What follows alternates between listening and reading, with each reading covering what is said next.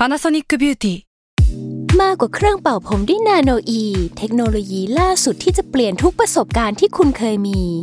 นาโนอีมอยส์เจอร์พลัสเพิ่มความชุ่มชื้นให้เส้นผมหลังใช้งานมากขึ้นถึง 18 เท่า พร้อมชะลอการเฟดของสีผมสำหรับคนชอบทำสีผม ดูแลความชุ่มชื้นทั้งเส้นผม หนังศีรษะและผิวคุณ Panasonic NA0J มีเทคโนโลยีนาโนอีที่ care only you s a l ม o n PODCAST มัน สด อร่อย The Future Sight กับผม ดรไก่ กุลเชษมงคล สวัสดีครับคุณผู้ฟังครับ ขอต้อนรับเข้าสู่รายการ The Future Sight กับผมนะครับ พี่ไก่ ผู้ช่วยศาสตราจารย์ดรกุลเชษฐมงคลนะครับ วันนี้เนี่ยผมอยากจะมาชวนทุกท่านเนี่ยคุยกันถึงเรื่องเรื่องหนึ่งนะครับที่เกี่ยวข้องกับเรื่องการเมืองบ้าง เรามาฟังเรื่องเทรนด์เรื่องแนวโน้มและการเปลี่ยนแปลง เกี่ยวข้องกับการเมืองกันนะครับ ต้องบอกว่าการเปลี่ยนแปลงของสภาพแวดล้อมทางการเมืองโลกในปัจจุบันเนี่ยหรือในช่วงเวลาที่ผ่านมาเนี่ยเป็นเรื่องที่ได้รับความสนใจเป็นอย่างมากนะครับ เนื่องจากมันยากที่จะคาดเดา แล้วก็ส่งผลต่อการดำเนินธุรกิจ นะครับรวมทั้งทิศทางของเศรษฐกิจโลกในอนาคตด้วยนะครับใน EP เนี้ยผมก็เลยอยากจะพูดถึงเรื่องเรื่องหนึ่งคือเรื่องของ geopolitical impacts after COVID-19 นะครับหรือพูดง่ายๆเป็นภาษาไทยก็คือ เรื่องของภูมิรัฐศาสตร์การเมืองนะครับว่ามันมี Impact อะไรนะครับหรือมันเกิดอะไรขึ้นหลังจากเกิดเหตุการณ์โรคระบาดโควิด -19 นะครับ โดยวันนี้เนี่ยผมอยากจะโฟกัสไปที่ ประเทศมหาอำนาจ 2 ประเทศนะครับหนึ่งก็คืออเมริกา 2 ก็คือประเทศจีนนะครับ ซึ่งทุกคนก็คงพอจะทราบกันอยู่แล้วว่าในปัจจุบันนี้เรื่องสงครามการค้าระหว่างจีนกับสหรัฐอเมริกาเนี่ยดำเนินกันต่อเนื่องมาสักพักหนึ่งแล้ว แล้วก็กำลังเข้มข้นมากนะครับ ในวันนี้เนี่ยผมก็เลยได้รับเกียรตินะครับจากเกสท่านหนึ่งนะครับที่จะมาร่วมพูดคุยกับผมในรายการนะครับ ซึ่งขออนุญาตแนะนำเกสนิดหนึ่งนะครับ วันนี้เรา ได้รับเกียรติจากดรประพีอภิชาติสกลนะครับอาจารย์ประพีเนี่ยหรือพี่ออสผมขออนุญาตเรียกพี่ออสแล้วกันนะครับพี่ออสเป็นอาจารย์ประจำภาควิชารัฐศาสตร์ ที่มหาวิทยาลัยศรีนครินทรวิโรจน์นะครับ แล้วก็เป็นอุปนายกสมาคมอเมริกาศึกษาในประเทศไทยนะครับ หลาย ๆ คนอาจจะตั้งคำถามว่าทำไมผมต้องเชิญพี่ออสมาในรายการวันนี้ ก็ต้องบอกก่อนว่า วันนี้เราจะคุยกันเรื่องเทรนด์เรื่องการเมืองเนาะภูมิรัฐศาสตร์แล้วก็เรื่องการเมืองอะไรพวกนี้เพราะฉะนั้นเนี่ยคนที่จะมารายการผมก็ต้องมีความรู้เรื่องนี้หน่อยเป็นผู้เชี่ยวชาญ แล้วก็พี่ออสเนี่ยก็อยู่ในมหาวิทยาลัยเดียวกับผมนะฮะเจอพี่ออสบ่อยมากนะครับ แล้วก็ที่สำคัญที่สุดคือผมเจอพี่ออสไปออกรายการช่วงนี้บ่อย ดูจนผมผมมึนไปเลยนะครับจะเป็นรายการของอทางทีวี ทางโทรทัศน์ ทางพอดแคสต์หรืออะไรมากมายนะครับ วันนี้ก็เลยได้โอกาสอันดี ก็เลยต้องรบกวนพี่ออสมาแชร์เรื่องเกี่ยวเกี่ยวกับเรื่องการเมืองหน่อยว่าตอนนี้มันมีการเปลี่ยนแปลงหรือมีเทรนด์เรื่องอะไรใหม่ๆ ที่มันเกี่ยวข้องกับเรื่องภูมิรัฐศาสตร์บ้างนะครับ แต่ก็อยากจะโฟกัสไปที่ประเทศหนึ่งก็คือสหรัฐอเมริกา นะครับแล้วก็แน่นอนมันต้องไปเกี่ยวกับประเทศจีนด้วย ก็ขอต้อนรับพี่ออสครับ สวัสดีครับพี่ออสสวัสดีค่ะ พี่ออสครับเราเริ่มต้นคำถามแรกเลยดีกว่าว่า พี่ออสคิดว่า geopolitical เนี่ยคำนี้คำว่าภูมิรัฐศาสตร์เนี่ยช่วงเนี้ยมันจะมีการเปลี่ยนแปลงอะไรที่น่าสนใจบ้าง โดยเฉพาะหลังจากเกิดโรคระบาดโควิด -19 ครับตรงนี้เนี่ยมีนักวิชาการนะคะ หลายท่านก็ออกมาพูดกันนะคะ มีออกมาเขียนบทความกัน หลายเรื่องเลยนะคะ ให้ความเห็นเกี่ยวกับเรื่องของอสถานการณ์โลกนะคะการเมืองโลกจะเปลี่ยนไปยังไงขั้วอำนาจนะคะ อยู่หลายอย่างด้วยกันนะคะ แต่สำหรับส่วนตัวเองเนี่ยอาจจะเดี๋ยวจะขอย่อนะคะ สั้นๆว่ามีอะไรบ้างที่คิดว่าสำหรับส่วนตัวแล้วเห็นด้วยนะคะก็อาจจะถ้าพูดถึงมองในแง่ของมหาอำนาจมีคำถามอยู่แล้วนะคะว่าสหรัฐอเมริกาเนี่ยยังคงจะสามารถกลับมาเป็น ประเทศมหาอำนาจได้อยู่เหมือนเดิมไหมนะคะเพราะว่าสิ่งที่เกิดขึ้นเนี่ยช่วงที่ผ่านมาในสหรัฐอเมริกาก็มีปัญหาทางการเมืองเป็นทุนเดิมอยู่ก่อนหน้านี้แล้วนะคะ ตั้งแต่ช่วงประมาณธันวาปีที่แล้วนะคะเรื่อง impeachment นะคะหลังจากนั้นก็มีปัญหาที่มีปัญหากับอิหร่านนะคะหลังจากนั้นก็มีปัญหากับจีนนะคะซึ่งจริง ๆ สงครามการค้า มีมาอยู่เรื่อยอยู่แล้วนะคะ แต่ก็มันมาในช่วงต้นต้นปีนะคะพร้อมๆกันในหลายๆเรื่องนะคะตรงส่วนนี้เองนี่ก็เป็นปัจจัยที่ทำให้ตัวสหรัฐอเมริกาเนี่ยมีปัญหามีปัญหากับประเทศต่างๆ ไปแล้วด้วย แล้วยิ่งพอมาเจอกับปัญหาของอโรคระบาดตรงนี้นะคะ ยิ่งแสดงให้เห็นนะคะว่าสหรัฐอเมริกาเนี่ยเขาไม่สามารถจะจัดการกับปัญหาวิกฤตโรคระบาดได้ ถ้าเทียบกับประเทศอื่นๆ นะคะ ส่วนหนึ่งก็อาจจะเป็นเพราะว่ามีมาตรการในการที่เอาไปช่วยเหลือช้าเกินไปด้วยอือฮึนะเพราะฉะนั้นตรงส่วนนี้ไม่ว่าจะเกิดอะไรขึ้นมาทั้งรวมรวมปัญหาทั้งเกิดขึ้นเนี่ย มันมาใส่แบบกับสหรัฐอเมริกาเลยนะคะจึงมีคำถามว่าอเมริกายังคงจะสามารถเป็นประเทศมหาอำนาจได้อยู่หรือเปล่าอือฮึนะคะในหลาย ๆ ความคิดนะคะหลาย ๆ ทฤษฎีก็มีบอกว่าได้บ้างไม่ได้บ้างนะคะแต่สำหรับส่วนตัวเองเนี่ย ก็ยังมองว่าสหรัฐอเมริกาเนี่ยน่าจะด้วยความที่เขาเป็นประเทศมหาอำนาจมานานนะคะเป็นประเทศที่สามารถที่จะเข้าไปยุ่งเกี่ยวกับไปแทรกแซงประเทศไหนก็ได้นะคะแล้วก็ถึงแม้ว่า มันจะมีปัญหาการเมืองภายในหรืออะไรก็ตามนะคะ แต่ด้วยความที่เขาเอ่อสามารถที่จะหยัดยืนมาถึงได้เนี่ยทุกวันนี้อย่างน้อยเขาก็มีเครดิตแหละอือฮึในการที่เขายังสามารถคิดว่าเขายังสามารถที่จะกลับมาเป็นประเทศมหาอำนาจได้อยู่นะคะโอเคหลังจากในเอ่อหลังจากเหตุการณ์ตรงนี้ผ่านไป แล้วก็ตรงปลายปีนี้จะเป็นส่วนพิสูจน์ด้วยแหละว่าสหรัฐอเมริกาจะกลับมาเป็นมหาอำนาจในเป็นรีพับลิกันนะคะหรือว่าของเดโมแครต นะคะแต่ก็เชื่อว่าสหรัฐอเมริกายังคงจะเป็น decline แต่ว่าก็คิดว่าสหรัฐอเมริกาน่าจะกลับมานะคะนี่ก็เป็นอีกอันหนึ่งเป็นภาพหนึ่ง ส่วนอีกภาพหนึ่งที่เห็นนะคะก็เอ่อคือจีนนะคะเราคงทราบดีอยู่แล้วว่าจีนเนี่ยก็พยายามที่จะขึ้นมานะคะอืมขึ้นมาเพื่อที่จะแข่งขันกับสหรัฐอเมริกาตลอดเวลานะคะแล้วก็มีคนหลายคนเหลือเกินที่ทำนายบอกว่าจีนจะกลับมาจะเข้ามาทดแทนยิ่งใหญ่กว่า อาจสหจะรัฐยิ่องเมใหญ่ริกากว่าด้วยอ่าใช่ได้ยินบ่อยมากนะคะคนแล้วพูดเรื่องก็นี้บ่อยมากเอ่อเพราะว่าเราก็เห็น เอาจริง ๆ เราก็เห็นในช่วงช่วงช่วงที่ผ่านมาในเรื่องของเอ่อปัญหาการแก้ไขปัญหาโรคระบาดเนี่ยอือฮึจีนก็ทำได้ดีกว่าสหรัฐอเมริกาครับนะคะถึงแม้ว่าอาจจะเห็นเริ่มต้นจากจีนอือนะฮึคะแต่จีนก็สามารถที่จะใช้เอ่อมาตรการต่างๆเนี่ยจัดการสร้างโรงพยาบาลสามารถจะสร้างได้ภายในแบบ ระยะเวลาไม่นานอือฮึนะคะ แล้วก็อ่าด้วยความที่ประเทศของเขาเป็นประเทศที่ก็เราอย่างที่เรารู้กันก็คือปกครองด้วยพรรคคอมมิวนิสต์นะคะ เพราะฉะนั้นอ่าการตัดสินใจ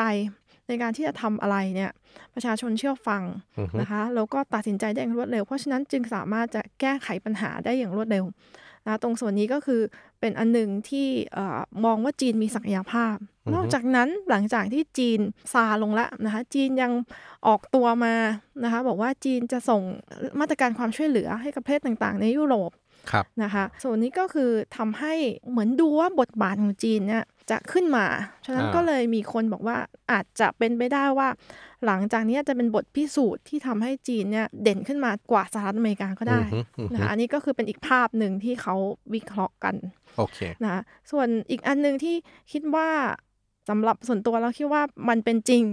ส่วนเป็นจริงมากที่สุดอันก็คือว่ากระบวนการโลกาภิวัตน์นะคะที่มันเกิดขึ้นโลกาภิวัตน์ที่สามารถจะเชื่อมต่อการที่ประเทศ ประเทศหนึ่งสามารถจะเชื่อมต่อกับอีกประเทศหนึ่งไปอย่างรวดเร็วนะคะแล้วก็สามารถที่จะส่งข่าวสารหรือว่ามีการเดินทางอะไรได้อย่างรวดเร็ว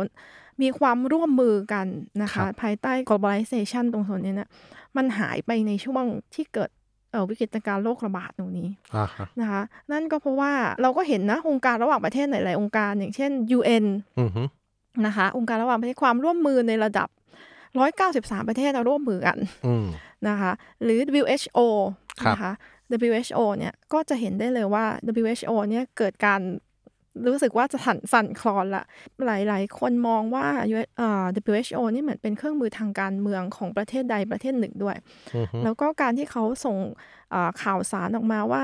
ผิดพลาดว่าควรจะใส่แมสไหม หรือไม่ควรตรงเนี้ยนะคะเอ่อกำลังจะมองว่าตรงส่วนนี้เนี่ยมันก็ ทำให้ความน่าเชื่อถือนะคะของความร่วมระดับความร่วมมือองค์การระหว่างประเทศมันก็หายไปอือฮึนะคะแล้วก็ประเทศต่างๆ จะเห็นได้ว่า แค่แก้ปัญไขปัญหาภายในประเทศตัวเองจากให้ให้พ้นจากเอ่อโรคภัยไข้เจ็บตรงนี้เนี่ยครับยังไม่สามารถที่จะทำได้เลยอือฮึเพราะฉะนั้นแบบนี้เนี่ยแล้วเนี่ย ยังจะมาร่วมมือกันอยู่หรออืมความร่วมมือจึงแทบจะเป็นไปไม่ได้เลยเออแต่ส่วนนี้มันจะนำไปสู่อะไร ต้องนำไปสู่ว่าทุกคนก็คือต้องช่วยเหลือตัวเอง ความร่วมมือน้อยลง ต่อไปมันก็อาจจะเกิดการและกีดกันกีดกันการค้าเกิดขึ้นก็เป็นไปได้ เหมือนย้อนกลับไปสู่ยุคที่ไม่มีความร่วมมือกันอะค่ะโอเค ต้องช่วยเหลือช่วยเหลือตัวเองขึ้นมาครับไว้ก่อนครับจค่ะริงๆ ผมก็พูดเรื่องนี้เอาไว้ใน EP ก่อนหน้านี้นะสองค่ะสามอาทิตย์ที่แล้วก็คุยเรื่องอ่า globalization ว่ามันน่าจะลดไปอย่างที่พี่ออสเล่าจริงๆ แล้วตอนนี้ก็มีเทรนด์ที่เขาพูดกันเรื่อง globalization ค่ะคือโลกาภิวัตน์มันเริ่มช้าลง น้อยลง จนมันอาจจะไป deglobalization ในวันหน้าก็ได้นะครับ โอเคค่ะก็หลายประเด็นเนี่ยพี่ออสพูดถึงสหรัฐอเมริกาว่า โอเค โดนผลกระทบหนักมากตอนนี้นะครับ จีนเองก็พยายามจะลุกขึ้นมาเป็นมหาอำนาจให้ได้ แต่พี่ออสก็ยังมีความเชื่อว่า มันไม่ง่ายอย่างนั้นนะครับค่ะผมอยากจะถามเจาะลึกลงไปนิดนึงว่าทำไมที่บอกว่าประเทศจีนเนี่ยยากที่จะมาทดแทนสหรัฐอเมริกา มันมันเป็นเพราะอะไรครับพี่ออสเพราะว่าผมต้องต้องบอกว่าคนที่ไม่ได้มีความรู้เรื่องการเมืองมากมายอย่างผมเนี่ย ก็ฟังข่าวนะฟังข่าวมาเยอะว่าโอ้จีนไปบริจาคของไปช่วยนานาประเทศนะครับ จัดการกับเรื่องโควิด ตัวประเทศตัวเองก็จัดการได้ดีมากเลย แล้วก็เหมือนมีน้ำใจไมตรีกับคนอื่นไปหมด ในขณะเดียวกันคนก็มองว่าสหรัฐอเมริกาเนี่ยออตอนนี้เป็นผู้ร้ายเลย แต่พี่ออสก็ยังมีความเชื่อว่าจีนยังมาทดแทนไม่ได้ อยากจะให้เล่าถึงถึงตรงนี้นิดนึงได้ไหมฮะอ่าเพราะว่าอ่อเอ่อสำหรับส่วนตัวเองนะก็มองว่าจีนเองที่ผ่านมาจีนก็พยายามที่จะอ่า ก่อนหน้านี้นะคะ อาจจะเป็นเรื่องของความร่วมมือต่างๆ ที่จีนมีอย่างเช่นเรื่องของ One Belt One Road นะคะ ซึ่งสหรัฐอเมริกาเองก็มีนะคะก็มีความร่วมมือในเป็นพันธมิตรของเขาเหมือนกัน คือต่างฝ่ายต่างมีนะคะอือฮึแต่ One Belt One Road เนี่ยค่อนข้างที่จะมาแรงมากนะคะเป็นความร่วมมือกันโดยที่จีนเนี่ยเข้าไปสร้างเส้นทางมันจะเป็นเส้นทางเนาะเขาเรียกว่าบันเบลบันโรดก็คือเข้ามาตามเส้นทางนั้นจีนจะเข้าไปสร้างสะพานสร้างถนน สร้างเอ่อสิ่งของต่างๆที่เอ่อมีประโยชน์ต่อการที่จะให้จีนสามารถจะเข้าไปทำการค้าได้อ่าฮะนะแต่ในขณะเดียวกันนะคะ ต้องบอกว่าจีนเนี่ยนะคะ ก็ไม่ต่างกับสหรัฐอเมริกาตรงส่วนนี้ เพราะว่าจีนจะค่อนข้างชัดเจนในเรื่องของการที่ฉันต้องได้ผลประโยชน์กลับด้วยนะคะอืมอย่างเช่นในการที่จะเข้าไปสร้างทางสร้างถนนในขณะเดียวกันเข้าไป คุณก็ต้องให้คนนะคะจีนเนี่ยสามารถที่จะเข้าไปทำงาน นะคะในประเทศของคุณได้ด้วย ต้องจ้างคนจีนเข้าไปด้วยนะคะ นั่นก็คือเอ่อมันจะมีลักษณะของผลตอบแทนอยู่แบบชัดเจน คือไม่ได้นะะไปสร้างฟรีไม่ได้ไปสร้างฟรีๆ นะๆคะอ่าแล้วเวลาก็คนนอกอย่างผมฟังเนี่ยก็จะก็ก็จะไม่ได้ฟังลงไปในรายละเอียดอย่างนั้น จะเข้าใจว่าประเทศจีนนี่เข้าไปช่วยเหลือ โดยไม่ได้รับผลตอบแทนใดๆอันนี้ไม่ใช่ ก็มันมี มันมีเทคนิคอืมต้องบอกว่ามีเทคนิคหลายอย่างนะคะอือฮึที่จะอือฮึเข้าไปโดยที่จะให้สามารถจะแทรกซึมเข้าไปได้ครับแต่ก็ไม่ใช่ว่าสหรัฐอเมริกาไม่เคยทอืมำนะก็สหรัฐอเมริกาก็มีอือฮึนะคะ แต่ก็มีอยู่คำหนึ่งที่สหรัฐอเมริกานี่เพิ่งเพิ่งจะเป็นข่าวนะคะ ที่ออกมาว่า บอกว่าเขาไม่เหมือนกับจีน ตรงที่ว่าเขามีความเป็นจะมีจริยธรรมสูงกว่านะคะสหรัฐอเมริกาอ้างตัวเองว่าตัวเองมีจริยธรรมสูงกว่า แล้วก็เขาปฏิบัติตาม กรอบของกฎหมายอยู่ตลอดอืมซึ่งเขาบอกว่าเขาต่างกับจีนอืมนะคะต่างกับจีนตรงที่ว่าเออจีนเนี่ยอย่าลืมว่าการอ่าการบริหารประเทศของเขาเนี่ยนะคะเป็นเหมือนเป็นลักษณะพรรคคอมมิวนิสต์ ครับนะเพราะฉะนั้นตัวเองจึงดูดูมีคุณธรรมกว่าอืมนะอันนี้สหรัฐอเมริกากล่าวอ้างแบบอ่านี้เขาเคลมแบบนั้นนะคะรับเขาก็เคลมของเขาแบบนั้น แต่สำหรับส่วนตัวก็มองว่าถามว่าการขึ้นมาเป็นประเทศมหาอำนาจแทนอเมริกาอเมริกานี่ต้องแบกรับภาระนะคะอือฮึแบกรับภาระเพื่อที่จะคงเอาไว้ ซึ่งถ้าภาษาทางรัฐศาสตร์ความสัมพันธ์ระหว่างประเทศเขาเรียกว่า hegemonic stability คือการคงความเป็นเจ้า ของของของเหมือนประเทศมหาอำนาจแล้วก็ควบคุมประเทศต่างๆ ได้ตัวเองโดยที่ตัวเองเนี่ยยอมเสียเหมือนเสียเงินให้อะนะคะเสียเงินให้แล้วก็เพื่อเหมือนเป็นป๋าเพื่อควบคุมทุกอย่างได้อ่าฮะมันมีค่าใช้จ่ายอะแล้วจีนทำไม่ได้เหรอครับ จีนถามก็ว่าร่ำรวยนะแต่ต้องถามว่าจีนเนี่ยพร้อมแล้วหรือยังต่างหากอืมนะคะว่าเขาจะขึ้นมาแล้วเขาจะยอมที่จะเสียสละเอ่อเพราะที่ผ่านมาก็คือยังไม่ได้เห็นชัดเจนนะคะอือฮึว่าจีนจะทำอะไรที่เป็นแบบนี้มาก่อน เขาถึงถึงได้ถามว่าจีนพร้อมแล้วหรือยังอือฮึเพราะว่าลักษณะตอนนี้เนี่ยการเผชิญหน้าของจีนนะคะกับสหรัฐเนี่ยจีนเองก็ยังไม่ได้กล้าปะทะกับอืมตัวของเออสหรัฐโดยตรงเองครับนะคะ ที่เห็นเราจะเห็นได้ว่าจีนมักจะใช้ทางอ้อมคือเป็นลักษณะของการที่ฉกฉวยเอาผลประโยชน์ตอนที่อเมริกาเนี่ยกำลังเพียงพล้ำเพียงพล้ำอืมนะคะ จะเป็นลักษณะที่อเมริกาทำไม่ได้อะ จีนจะเข้าไปช่วยทันทีอือฮึนะคะ แต่เขาไม่สามารถที่จะลอนช์หรือว่ามีโครงการอะไรที่สามารถที่จะทำให้ตัวเองเนี่ยเอ่อขึ้นมาเป็นมหาอำนาจได้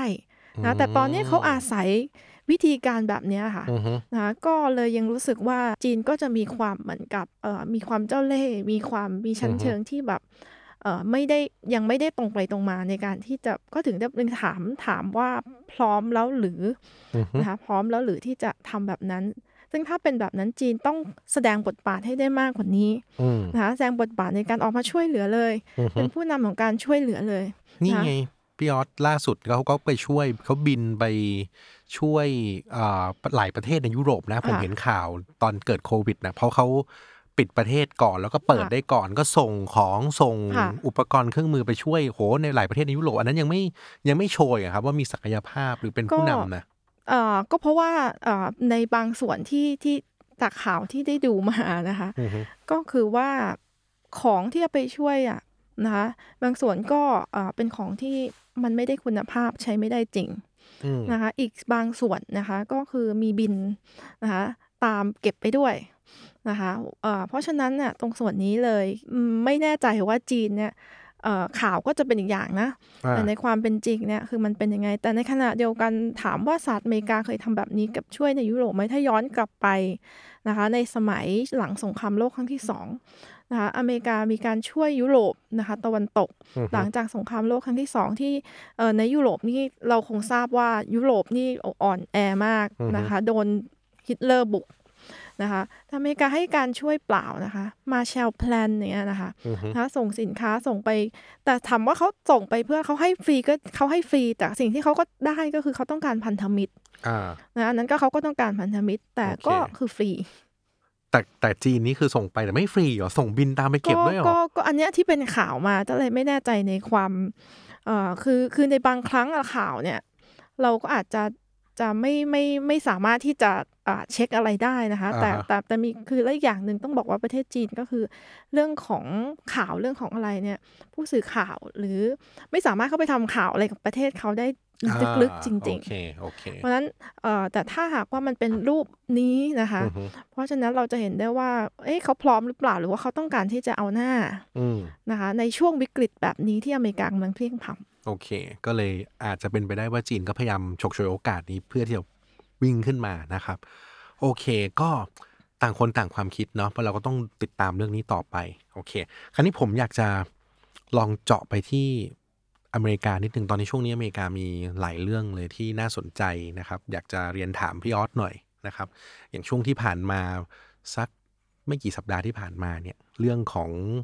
จอร์จฟลอยด์นะครับคือผู้ชายผิวสีคนหนึ่งที่ถูกตำรวจผิวขาวนะครับ จับกลุ่มแล้วก็มีการเรียกว่าล็อกตัวแล้วก็กด ทับคอจนหายใจไม่ออกเสียชีวิตไป แล้วก็เกิดเป็นเรื่องราวใหญ่โตทำให้คนดำเนี่ย หรือคนผิวสีเนี่ยต้องลุกขึ้นมาประท้วงเนี่ย ตรงนี้มันก็เป็นปัญหาในประเทศที่จะทำให้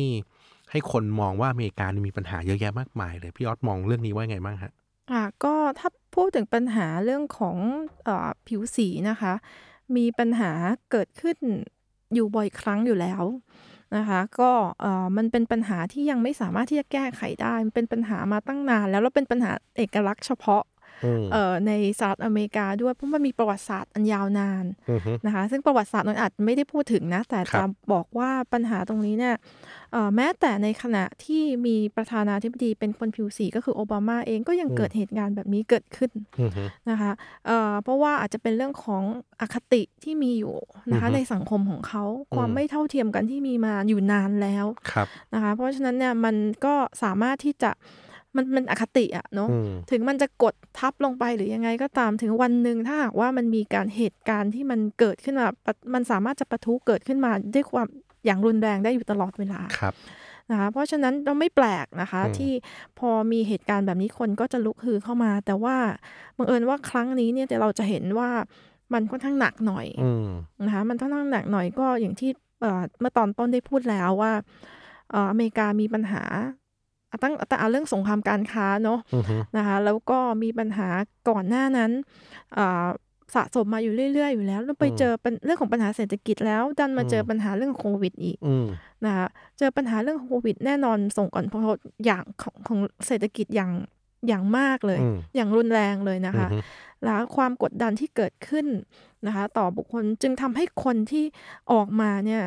นะอย่าลืมนะว่าตอนช่วงก่อนหน้าก่อนอาช่วงประมาณ 60อืมนะคะมาร์ตินลูเธอร์คิงพวกเขาออกมา แต่เขาออกมาในเรื่องของอุดมการณ์อืมนะช่วงนั้นก็เป็นช่วงที่ยังไม่มีการเปลี่ยนแปลงสังคมให้คนผิวสีเนี่ยขึ้นมามากขึ้นมีการเปลี่ยนแปลงได้จริงนะคะแต่ว่า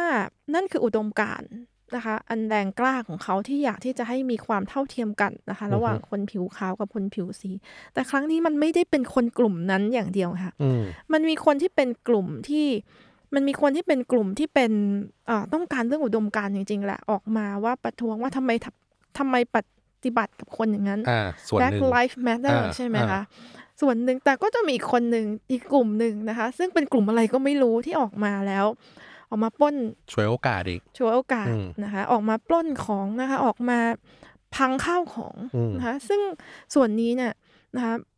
ไม่ใช่กระทบนะคะ ไม่ใช่กระทบแต่คนอ่าปิจการผิวขาวของคนผิวขาวเองอืมมันมีผลกระทบแม้แต่คนผิวดำด้วยกันเองยังมองว่า คุณอืมทำอย่างนี้ทำไมอืมนะเดือดร้อนเป็นไปหมด นั่นไงพี่ออสค่ะผมถึงถามว่าเนี่ย พอมันมีเรื่องปัญหาตั้งเยอะแยะของอเมริกาแล้วมาเจอเรื่องนี้อีก มันจะทำให้เขาเนี่ยเอ่อเรียกว่ากลับมาไม่ได้ไหมพี่ออสก็ยังเชื่อว่ามันมันมันแค่แค่ชั่วคราวเหรอครับหรือยังไงเอ่อเอ่อสำหรับส่วนตัวเองที่มองว่าคือเรื่องเนี้ยมันเกิดขึ้นเกิดปัญหาแล้วถามว่ากระทบไหมกระทบอืมกระทบชื่อเอ่อชื่อเสียงและคะแนนอือฮึของเขามากนะคะอืมต้องบอกว่ากระทบนะคะ แต่ว่าอย่าลืมนะคะว่าคนกลุ่มผิวสีเนี่ยอืมนะคะ ถ้า ถ้าเราเราเอ่อเราไปเป็นเราเป็นคนคนผิวขาวซึ่งอยู่ในนั้นมาก่อน แล้วเราถูกกล่อมว่าให้คนผิวสีแบบนี้ แล้วยิ่งมันเกิดเหตุการณ์แบบนี้เนี่ยมาเรียกร้อง แล้วก็เกิดความวุ่นวายเกิดขึ้นอย่างที่ตะกี้พูดไปว่าขนาดคนผิวสีเองยังลำคาญเลยยังแบบครับไม่ใช่เลยอือฮึแล้วก็เอ่อตรงส่วนนี้นี่เองเนี่ย ถ้ามองในแง่ของผู้นำประเทศหรือนักปกครองนะคะอืมก็ต้องมองแล้วล่ะว่าตรงนี้เนี่ย อีกมุมหนึ่งคือเป็นการทำลาย นะคะทำลายความทำให้เกิดความไม่ระเกิดระเบียบเรียบร้อยเกิดขึ้น ถึงกับขนาดบอกว่าจะใช้ทหารอืมนะถึงขนาดที่จะบอกว่าใช้ทหารนะคะซึ่งเอ่อส่วนตัวเรามองเข้าไปเราบอกโหทำไมคุณต้องใช้ทหาร นี่ก็เห็นด้วยนะมันก็ไม่จำเป็นต้องใช้ความรุนแรงขนาดนั้นอืมนะคะ เพราะว่าเอ่อจริง ๆ ในตำรวจของเขาเองก็อาวุธเขาก็ติดอาวุธอยู่แล้ว แล้วก็ยังมี national guard ครับนะที่เข้าไปช่วยอยู่แล้ว ก็เพียงพอแล้วอืมนะคะ เห็นบอกจะขู่ว่าจะใช้ประกาศใช้กฎหมายที่เกี่ยวกับเอ่อเรื่องของจราจรอืม นะคะขู่นะคะโดนัลด์ทรัมป์ขู่เยอะมากนะคะแต่ในขณะเดียวกันอยากให้มองอีกอย่างหนึ่งด้วยว่า อย่าลืมว่าสิ่งที่ตัวโดนัลด์ทรัมป์ออกมาใช้มาตรการที่เข้มงวดแบบนี้เนี่ยนะคะเข้มงวดแบบนี้อีกกลุ่มคนหนึ่งที่ support เขาแล้วก็เห็นด้วยกับเหตุการณ์นี้ว่าไม่น่าจะเกิดขึ้นเลย ไม่น่าต้องปล้นสะดมกิจการการค้าร้านค้าของเขาเนี่ย ได้รับความกระทบถูกไปขโมยอย่างเงี้ยนะคะเขาก็ต้องการให้มีประธานาธิบดีที่เอ่อเขาเรียกว่า law and order president อืมที่ใช้กฎหมายเด็ดขาดมากำจัดพวกนี้เหมือนกันอืมและคนกลุ่มนี้เองเนี่ย ก็จะเป็นคนที่ไป support โดนัลด์ทรัมป์ให้กลับมาอีกนั่นเอง อืม โอเคอืมเพราะฉะนั้นก็เลยมาต่อเนื่องกับคำถามต่อไปที่ผมอยากจะรู้และผมคิดว่าคุณผู้ฟัง จำนวนมากก็อยากจะรู้เหมือนกันนะว่าเราจะมีเลือกตั้งประธานาธิบดีเนี่ยของสหรัฐอเมริกาเร็วๆนี้เมื่อไหร่นะฮะเอ่อสามพฤศจิกายนค่ะเอาอีกไม่กี่เดือนข้างหน้าค่ะละก็ประมาณเกือบห้าเดือนครับ ก็อยากจะให้พี่ออสช่วยเล่าเรื่องนี้หน่อยว่า ตอนเนี้ยแนวโน้มมันเป็นยังไง แล้วคุณโดนัลด์ทรัมป์เนี่ยจะได้อยู่รอบสองไหม แล้วคู่แข่งของเขาเนี่ยคุณโจไบเดนเนี่ยเอ่อมีโอกาสไหมที่จะที่จะได้รับชัยชนะครั้งนี้ ค่ะก็เอ่อช่วงวิกฤตอ่อของโควิดตรงนั้นเนี่ยช่วงนั้นเนี่ยอ่อจริงมันเป็นช่วงของการเป็นช่วงเวลาทองของการหาเสียงนะคะ แต่ก็อ่อการหาเสียงในที่นี้หมายความว่าโดยปกติจะต้องออกไปพบประชาชนนะคะออกไปพบประชาชนจัดให้มันมีคนแบบคล้ายๆเป็นการประชุมที่แบบเข้าถึงเนื้อถึงตัวได้โดยเฉพาะไบเดน นะคะไบเดนจะเป็นอ่าเป็นคนที่มีประสบการณ์มากอะค่ะอือฮึเพราะว่าเขาผ่านนะคะเรื่องของเออเขาไปมีประสบการณ์เรื่องการเมืองมันยาวนานมากครับลงชิงตำแหน่งประธานาธิบดีหรือแม้แต่ก็เคยเป็นรองประธานาธิบดีมาก่อนนะคะเออแล้วเทคนิคพิเศษที่สำคัญของเขาก็คือว่าเขาเข้าถึงเนื้อถึงตัวอือฮึเอ่อ ประชาชนพอสมควรอืมนะคะ ก็เข้าไปให้เซลฟี่บ้างให้กอดบ้างซึ่งตรงแรกตอนแรกเนี่ยเขาทำไม่ได้เลยอ่าฮะนะคะเอ่อไบเดนเนี่ยเอ่อก็ค่อนข้างมีประสบการณ์ แล้วก็เอ่อการพูดของเขาเนี่ยนะคะก็ค่อนข้างที่จะเอ่อเอาเป็นว่ามีประสบการณ์มากกว่าโดนัลด์ทรัมป์เยอะครับนะคะเอ่อตอนนี้เขากำลังเริ่มจะกลับมา นะคะ ก็โดนัลด์ทรัมป์กำลังจะเริ่มหาเสียงอีกครั้งหนึ่งอือฮึนะคะเอ่อตรงส่วนเนี้ยแน่นอนว่าสิ่งที่จะประเด็นเป็นประเด็นนะคะ ที่จะต้องกลับมาหาเสียงกันแน่นอนก็คือเรื่องวัคซีนแน่นอนอ่านะคะวัคซีนนะคะ เรื่องของเศรษฐกิจอือนะคะฮึแน่นอนนี่คือเป็นเรื่องที่ต้องแข่งกันครับนะคะส่วนตัวช่วงที่ผ่านมานะคะโดนัลด์ทรัมป์อาจจะได้เปรียบ นะคะโจไบเดนตรงที่ว่าโดนัลด์ทรัมป์ออกทีวีแทบทุกวันอืมนะคะเพราะว่าได้ออกมาพูดไงเพราะว่าเขาเป็นประธานาธิบดีเนอะเป็นประธานาธิบดีจึงอ่าฮะอาศัยตรงส่วนนี้เนี่ยนะคะอือฮึเป็นเวทีของเขาโดยที่เขาไม่ต้องลงทุนอะไรเลย ตัวไบเดนเองก็ไม่ได้นิ่งดูดายนะคะอือฮึไม่สามารถจะเข้าถึงประชาชนได้เหมือนก่อน ก็ใช้อาศัยเทคโนโลยีทำ พอดแคสต์ด้วยอ่านะคะของตัวเองเลยนะ มี podcast ด้วยมีนะพอดแคสต์ด้วย แต่ว่าเขาไปเข้าไปฟังแล้วมีคนหลายคน comment ว่าน่าเบื่ออ้าวเหรอโอเคน่าเบื่อ เพราะว่าเขาก็อาจจะไม่ได้พูดเก่งเนอะแต่เขาก็เป็นพิธีกรแล้วก็คือเขามีทีมงานด้วยค่ะอ่าฮะในขณะที่ประธานาธิบดีก็มีนโยบายเรื่องของโควิด อืมอย่างหนึ่งเขาก็เชิญหมอเชิญผู้เชี่ยวชาญเชิญเชิญทีมเศรษฐกิจสิ่งที่เอ่อเดโมแครตนะคะ ต้องการ present มากที่สุดก็คือเรื่องของสวัสดิการอืมนะคะ แล้วก็ในอีกหลาย ๆ ประเด็นเลยนะคะ ก็เขาก็มีตั้งทีมของเขาขึ้นมาครับอันนี้ก็คือการช่วงชิงหาเวทีกันในช่วงวิกฤตโควิดครับนะแต่หลังจากนี้ไปนะคะเขาก็คงจะอ่าดำเนินการต่อไปอือฮึซึ่งประเด็นก็คงไม่พ้นตรงเนี้ยค่ะ สวัสดิการนะคะครับ LGBT นะคะครับไม่ก็แล้วก็เรื่องเศรษฐกิจเรื่องโดนัลด์ทรัมป์ก็พยายามตอนนี้ก็พยายามที่จะบอกว่าวัคซีนกำลังจะได้เร็วๆนี้ละครับซึ่งถ้าโดนัลด์ทรัมป์หาวัคซีนมาได้คะแนนเสียงเขาก็จะทำได้กลับก่อนมาเนาะอ่าฮะโอเค แล้วโพลได้ไหมโพลตอนนี้เขามองกันว่าไงฮะโพลนะคะ ถ้าณเวลานี้นะคะอ่าฮะโพลก็เอ่อเป็นไบเดนที่นำ โอเคโพลตอนนี้เป็นไบเดนที่นำแต่ว่าโดนัลด์ทรัมป์เองทีมงานก็ไม่พอใจอ่าฮะนะคะก็ไปว่าอย่าง CNN ก็ไปบอก CNN ว่า คุณออกมาทำแบบนี้ไม่ได้ ชี้นำชี้นำนะอ่าคะแต่ CNN ก็เป็นสื่ออือฮึเขาก็มีเสรีภาพนี่ในการอืมที่เขาก็บอกว่าเขาก็บอกไม่ได้เขาเขาก็คงจะไม่ได้ถอนหรืออะไรนะแต่คะโพลเมื่อเลือกตั้งครั้งที่แล้วก็โพลบอกฮิลลารีมานะฮิลลารีก็แพ้ค่ะทรัมป์ได้เนาะค่ะเพราะฉะนั้นเราก็เอาแน่นอนกับโพลไม่ได้นะพี่ฟังเพลินๆนะ ก็ฟังเพลินๆ แล้วก็อ่าฮะจากนี้ต่อไปตั้งเกือบห้าเดือนนะอือฮึอย่างที่ผ่านมาจะรู้ไหมเกิดโควิดอ่าถ้าโอเคไม่มีโควิดนะอืมโดนัลด์ทรัมป์นอนมา อย่างนั้นเลยเหรอ นอนมาเลยอ่าฮะนะนอนมาเลยจริง ๆ เพราะโอเคว่าโดยปกติแล้วเนี่ยค่ะอ่าคือเพื่อความต่อเนื่องของนโยบายด้วยเนาะอืมแต่ถ้ามันไม่ได้เลวร้ายแบบ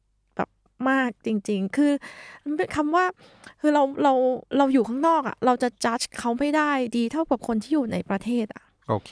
อืมอืมเราก็ไม่คนเข้าที่เป็ใจนอเมริกันอะเราจะเออไม่เข้าใจ โอเคอืมครับผม โอเค คุยกับพี่ยอดมาหลายเรื่องเลย เดี๋ยวผมอยากจะสรุปนิดหนึ่งนี่คุยกันเพลินคำถามผมถามไปหลายคำถาม แต่เล่ากันต่อเนื่องไป สรุปอย่างนี้ พี่ยอดมองว่าภูมิรัฐศาสตร์ โลกมีการเปลี่ยนแปลงจริงเอ่ออเมริกาเนี่ยโดนมีปัญหาเยอะ โดนโจมตีเยอะ แล้วจีนเองก็ก็พยายามจะจะขึ้นมาเป็นผู้นำให้ได้ แต่พี่ยอดก็ยังมองว่ามันไม่ง่ายเนาะ อันนี้คือประเด็นแรกที่เราคุยกันว่า จีนก็ยังมีทำอะไรที่ยังไม่โปร่งใสนักนะครับ แล้วก็ไม่ใช่เรื่องง่ายที่จะมาทดแทนอเมริกาเนาะ เพราะฉะนั้นเนี่ยเรื่องนี้ก็ต้องดูต่อไปนะครับค่ะเรื่องต่อมาที่พี่ออส พูดถึงก็ตรงกับเทรนที่ผมได้เคยเล่ามาแล้ว เรื่อง globalization มันจะเริ่มลดลงช้าลง เพราะคนเริ่มอยากที่จะพึ่งพาตนเองมากขึ้น อาจจะเริ่มมีกลับมามีการกีดกันทางการค้าอีกนะครับโอเค เราคุยกันถึงเรื่องปัญหาต่างๆ ที่เกิดในอเมริกาก็เหมือนมาเล่าให้คุณผู้ฟังฟังด้วยว่าเออเรื่อง racism เรื่องคนผิวขาวคนผิวสีก็เป็นเรื่องที่เกิดมานานแล้วนะครับ ก็แก้ไขไม่ได้หรอกแต่ก็ไม่น่าจะเป็นเรื่องใหญ่ถึงขนาดทำให้อเมริกาเนี่ยถดถอยแล้วก็ ไม่ได้กลายเป็นมหาอำนาจเหมือนเดิม มันคงไม่ได้เป็นเรื่องใหญ่ขนาดนั้นนะครับ แล้วก็สุดท้ายเราวนกลับมาถามหน่อยซิว่าเรื่องทรัมป์กับไบเดนเป็นยังไงซึ่งพี่ยอดก็มองว่าตอนนี้ตามโพลพี่ยอดบอกว่าไบเดนนำอยู่ แต่ว่าอะไรก็ไม่แน่นอนกับ 5 เดือนที่จะเกิดขึ้นนี้นะฮะโอเค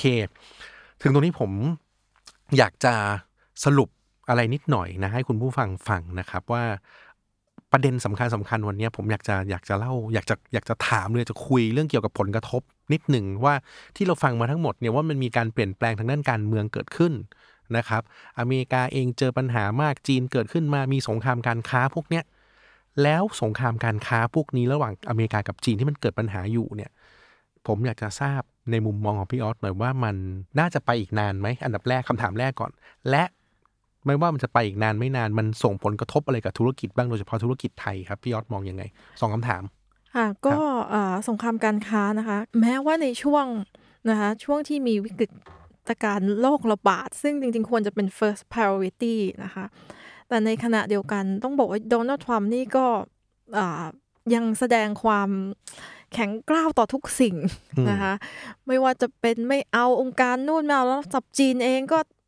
แทนที่จะร่วมมือกันครับนะคะจริงๆมองเห็นภาพว่ามีจริงๆมีนักวิชาการนะคะอือฮึเอ่อที่เสนอว่าอเมริกาควรจะเข้ามาเล่นบทบาทร่วมมือกับชาติอื่นในการที่จะเข้ามาร่วมมือในการจัดการและภาพจะสวยกว่าอ่า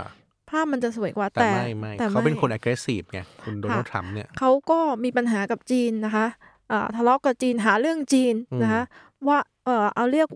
ไวรัสโคโรนาไวรัสจีนเออนะอะเอามันเข้าไปเยอะขึ้นนะคะอ่าในขณะเดียวกันก็ยังกดดันจีนอีกบอกว่าขึ้นภาษี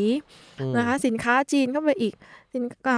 มันก็เริ่มเขาเรียกว่าเพราะฉะนั้นเนี่ยเพิ่งเจรจาจำได้ว่าเพิ่งเจรจาตกลงเฟสหนึ่งของสงครามการค้าอืมไปได้เมื่อเอ่อก่อนที่จะเกิดเหตุการณ์เนี่ยค่ะอือฮึเกิดขึ้นก่อนเกิดเหตุการณ์โควิดเกิดขึ้นนะคะเอ่อจริงๆมีคนมาสัมภาษณ์อืมนะ บอกว่ามาสัมภาษณ์พี่บอกว่า เอ่อสงครามเนี่ยมันมันมันจบใช่ไหมมันจบแล้วเนาะออนี่ถามนี่คำถามเดียวกับนี่ผมเลยเนี่ยจบจจบบแล้วไม่เนอะจบอีกนานไหมอะไรเงี้ยอืมก็เอ่อส่วนตัวจำว่าฟันธงไปเลยว่าไม่จบอ่าฮะมันยืดเยื้ออืมมันก็ยืดเยื้อจริงอืมฮึๆนะณปัจจุบันเนี่ยเอ่อก็เนี่ยก็คือสงครามการค้าที่ยังคงอยู่อืมนะสงครามการค้ายังคงอยู่ถามว่าจะเจรจาเขาดีใจกันนะตอนแรกเฟสหนึ่งโอ้ยครับแต่มันก็ทำให้โลกเรา ดูดีขึ้นดีขึ้นนะ ดูดูดีขึ้นเย็นลงหุ้นเฮิรนอะไรก็ดูดีขึ้นในนะคะช่วงนั้นอ่าใช่แล้วก็เอ่อเหตุการณ์ตรงส่วนนั้นก็มีคนวิเคราะห์เลยว่ามันก็คือสงครามเย็นภาคสองอ่าฮะแต่เป็นสงครามเย็นที่เป็นเรื่องของเศรษฐกิจครับอะแต่สำหรับตรงเนี้ยณปัจจุบันที่ยังดำเนินไปข่าวที่ออกมาก็เราก็ยังเห็นอยู่ว่าสงครามการค้าไม่น่าจะเลิกง่ายโอเค ไม่น่าจะจบเร็วๆๆไม่น่านี้จบในง่ายครับถามว่าผลกระทบผลกระทบอ่านะคะผลกระทบว่าจะเกิดขึ้นอะไรก็คือเอ่อเอ่อ การที่สองประเทศนี้นะคะสองประเทศนี้ทะเลาะกันก็คงเหมือนกับเอ่อเราก็จะเห็นได้ว่าโอ้เราก็ต้องพึ่งพาสหรัฐตลาดเขาจีนนี่เราใกล้เราครับแล้วไหนจะทั้งคู่ก็คือเป็นพันธมิตรอันเก่าแก่ของเราอ่าเราไม่รู้เขาเห็นเราแบบนั้นหรือเปล่าแต่เราเห็นเขาแบบ ทั้งคู่เลยเราคือเราก็ชอบทั้งสองประเทศว่างั้น คือคือเราเรามองว่าเราเป็นพันธมิตรอันเก่าแก่ของเขา แต่ก็อืมในขณะเดียวกันเราไม่ทราบเขามองเราอย่างไงอ่าอันนี้อันนี้เราไม่รู้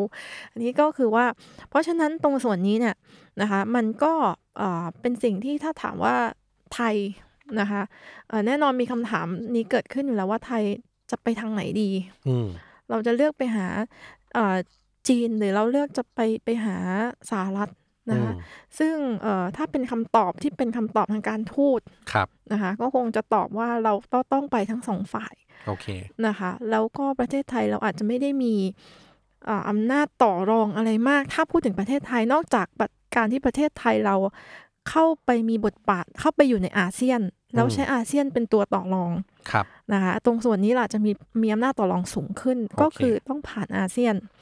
นะคะนี่ก็คือเป็นคำตอบแบบนักการทูตแต่ถ้าประเทศไทยเดี่ยวๆนี่ไม่น่าจะไปต่อรองอะไรก็ได้ก็ไม่น่าจะต่อรองแต่เพราะฉะนั้นเราจึงต้องคีปความสัมพันธ์อ่าฮะนะคะของทั้งสหรัฐแล้วก็จีนครับค่ะ อันนั้นน่ะคือมองในมุมของ policy เลยนะใช่นค่ะโยบายเลยก็คือรัฐบาลก็ควรต้องทำอย่างนั้น ซึ่งผมคิดคิดว่าก็กำลังทำอย่างนั้นอยู่แหละใช่ค่ะก็ดีทั้งกับทางสหรัฐเอง ดีทั้งกับทางจีนเองนะครับเอ่อในส่วนตัวผู้ประกอบการเอง ถ้าคราวนี้มองลึกลงไปไม่ได้แค่ระดับประเทศระดับรัฐ แล้วมองไปถึงผู้ประกอบการเลย สิ่งที่จะทำได้เนี่ย คือผมว่าคงทำอะไรได้ไม่มาก เพราะมันเป็นเรื่องการเมืองเราไปควบคุมอะไร ไม่ได้สักเท่าไหร่นะครับ แต่พี่ออสคิดว่าผู้ประกอบการทำอะไรได้มั่ง ก็แน่นอนนะคะ ตอนนี้ถ้าถ้าจะทำอะไรคงต้องติดตามสถานการณ์นะคะ ครับ ติดตามสถานการณ์ เพราะว่าเอ่อแน่นอนในในทุกวิกฤตที่มันมีเนี่ยก็คือเราเราสามารถหาโอกาสได้อยู่แล้วอือฮึนะคะ ตรงส่วนนี้ผู้ประกอบการเนี่ยคือธุรกิจทุกอย่างมันจะเปลี่ยนไปแล้วเนาะอืมใช่ไหมคะเอ่อธุรกิจสินค้าและบริการต่างๆ ที่เคยมีต้องปรับตัวอย่างเช่นโรงแรมเนี่ย ครับ อะสมมุติยกตัวอย่างต้องรีบปรับตัวเลยเนาะตอนนี้จะเห็นว่าธุรกิจ ไม่สนใจละเรื่องของการท่องเที่ยวอืมเราไม่สนใจการท่องเที่ยวนโยบายของรัฐจะมาออกมา travel bubble หรืออะไรเนี่ยอ่าฮะตอนนี้ไม่สนใจเราจะเห็นได้ว่าตอนนี้อ่าโรงแรมห้าดาวครับนะคะปรับตัวเหลือคืนละราคาราคาห้องพักคืนละพันกพันกว่าว่าบาบาททนี่ผมยังอยากไปอยู่นี่เลก็อยากจองไปไม่ทันเนี่ยเอออันนี้แถวบ้านนี่รวมอาหารห้าสิบเปอร์เซ็นลดอีกห้าอ่าสิบฮะเปอร์เซ็นอ่าต์ฮะอ่าฮะเพราะฉะนั้นเราจะเห็นได้ว่านี่ไงคะผู้ประกอบการเริ่มหันมา พึ่งตนเองมากขึ้น ปรับตัวมากขึ้น ไม่รอแล้วกับอือฮึเอ่อนโยบายของไทยว่าจะเป็นทางไหนทางไหน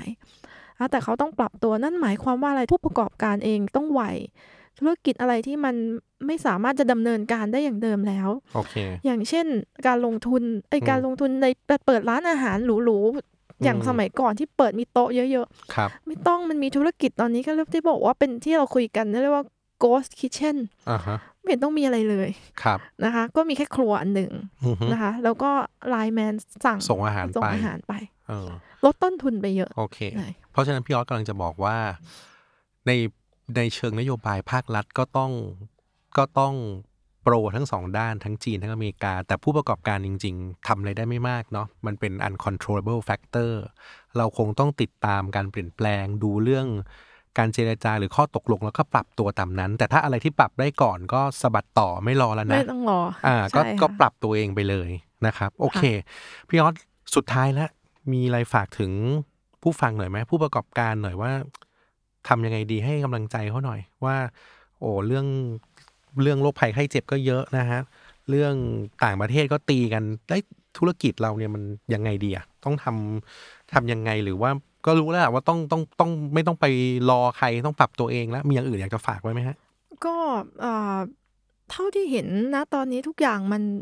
เอ่อหมายถึงว่าเทรนด์ของมันนะคะ ก็ครับคือ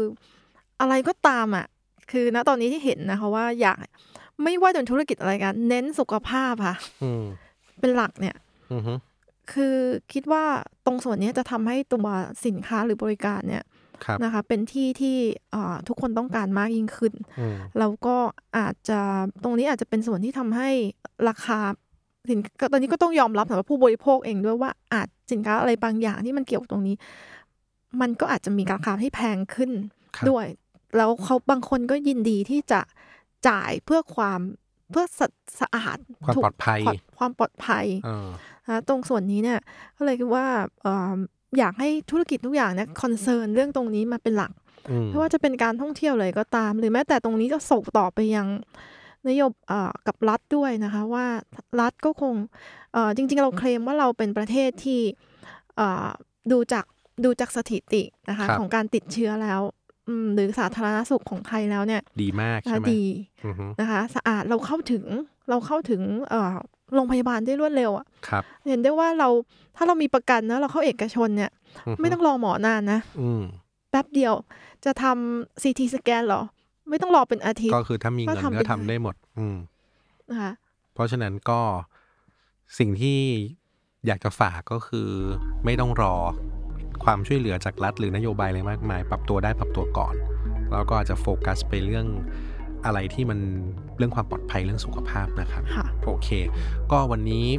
ต้องต้องบอกว่าเป็นเกียรติมากที่พี่ออสได้ให้โอกาสนะครับ แล้วก็มาอยู่ร่วมกับรายการผม แล้วก็มาเล่าเรื่องการเปลี่ยนแปลงทางทางด้านการเมืองนะครับ โดยเฉพาะกับประเทศมหาอำนาจอย่างสหรัฐอเมริกาว่าว่าเขามีท่าทีมีทิศทางยังไง แล้วก็จะอ่าเป็นยังไงในอนาคตนะเดี๋ยวเราก็ต้องติดตามกันต่อไปนะครับ ก็ ขออนุญาตขอบคุณพี่ออสมาก ๆ แทนคุณผู้ฟังทุกคนนะครับ แล้วก็ถ้ามีโอกาสก็คงต้องรบกวนพี่ออสกลับมาคุยกันใหม่นะครับค่ะเรื่องเกี่ยวกับอาจจะเป็นอีกทีหนึ่งหลังจากที่จบการเลือกตั้งแล้ว เราจะได้มาได้คุยกันอีกครั้งหนึ่งว่าเออแล้วเทรนด์วันนั้นเรารู้แล้วว่าใครเป็นประธานาธิบดี